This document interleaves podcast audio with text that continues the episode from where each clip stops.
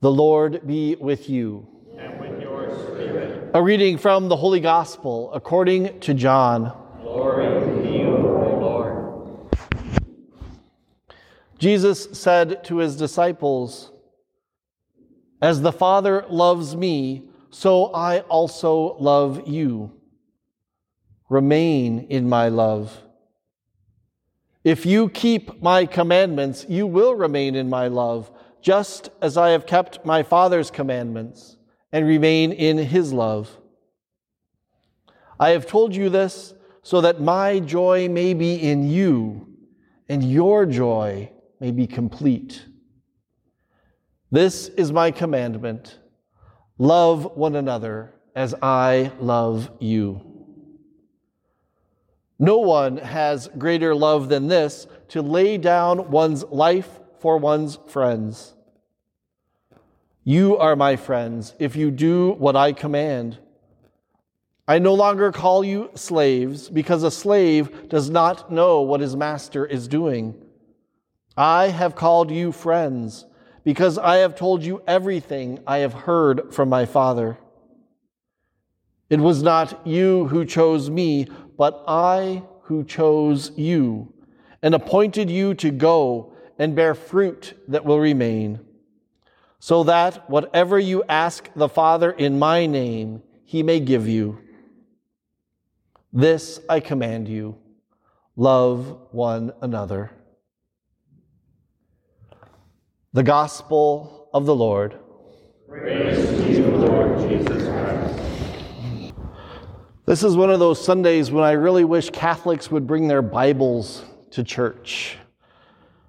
Because the context for that reading that Barbara read for us is so important.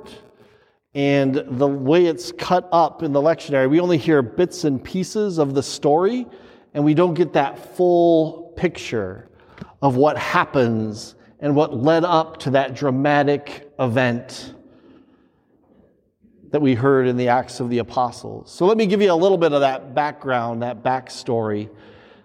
The first important thing to know is that God set that up. It was all God's doing. We have this uh, Roman centurion, an army officer, pretty proud and pretty powerful, who lived in Jerusalem, but he was also had a compassionate heart and he reached out to his um, Jewish people who lived in the area that he was in charge of. And he was a man of prayer to a God he didn't really know. And then God sends an angel to Cornelius and says, Send your men, three of your men, to go get Peter because you need to hear what Peter has to say. So off goes, he sends his men off to go get Peter.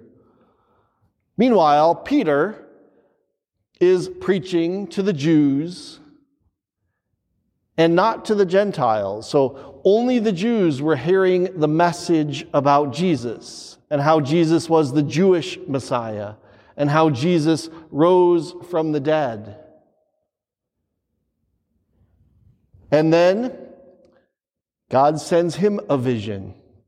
And it's a vision of food that comes down several times. And uh, God tells Peter to eat. And Peter says, No, I'm not going to eat any unclean food. But God says, Eat. Do not not eat what I have made clean. And then he says, A man from, you're going to get summoned to go visit Cornelius. And he goes downstairs, and the men are there waiting, and they set him up. Two visions set this encounter up. Two men of prayer are brought together. Peter gets to Cornelius's house, and that's where that reading that we heard picks up. And Cornelius falls down and worships Peter almost. And Peter says, Get up, I'm only a man. Now remember, this is a powerful military centurion for the Romans, getting down on his knees before Peter, a Jew who is in, the occupied territory. But Peter says, Get up, I'm only a man. And then he looks around, and Cornelius has all his household gathered. And he says, Okay, I'm going to preach.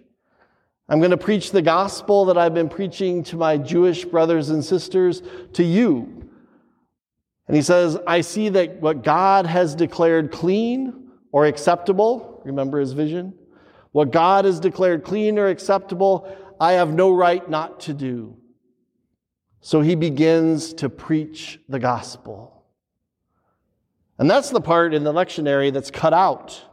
There's several verses that we don't hear today, but he basically tells them the story, the core story of what we believe that Jesus came to forgive our sins. He came to save the world. This Jewish Messiah came into the world to save all people. And he died on the cross because we killed him because we couldn't believe that message of love and forgiveness. Then he says that God rose Jesus from the dead to bring new life. And he appointed me, Peter, to come and to preach that good news to you so that you can know that God loves you and that God sets you free from sin and that God wants you to live with him forever. That's the message that Peter delivers. But amazingly, while he's speaking to this Gentile community, this community he would never expect anything to happen with, he would expect jeers, he would expect laughter, he would expect them to say, Take your Jewish Messiah and get out of here. But that's not what happens. That's not what happens. God works in an unexpected way. The Holy Spirit comes upon those Gentiles, and they began praying and speaking in tongues and working miracles. And it's very clear to Peter that God is doing something with these people, even though Peter would expect nothing of the sort. See, God set this up. God set this up. Jesus is not just the Jewish Messiah. He's not just for us. He's not just for a small group of people. He is for all people throughout the world. And his message that Peter proclaimed is for all people. And that Holy Spirit is going to surprise us as we go. This is the beginning of a huge controversy in the early church. It actually leads to the first ecumenical council when all the apostles get together because the question was can people who aren't Jewish be Christian? Can people who aren't Jewish be Christian? And Peter stands up and says, Yes, I've seen God work in people that I would never expect to see it. See, Peter wakes up now, the church has cut this gospel down to its bare, bare bones, this section from Acts of the Apostles, because it wants us to take one message away. Wants us to take one message away. It's that power of the gospel is for all people. Or another way to put it, probably the clearest way to put it is the Holy Spirit is not our property, but we are the property of the Holy Spirit. See, we don't make the Holy Spirit work. All we can do is watch the Holy Spirit work. And that may seem kind of abstract, kind of out there, but think about this. The Holy Spirit can fall upon anybody at any time. God can work through anyone at any time. And He chooses most often to work where we least expect Him. The Holy Spirit tends to show up in people we do not expect the Holy Spirit to show up with. That was the message that Peter got. We don't control the Spirit, we're the property of the Holy Spirit. So let's make that just a little bit concrete. Where could the Holy Spirit be moving right now? Where could the Holy Spirit be moving? In the church up the street? Yeah. Yeah, the Holy Spirit could be moving there. Or in your neighbor who doesn't go to church? Yes, the Holy Spirit could be moving there.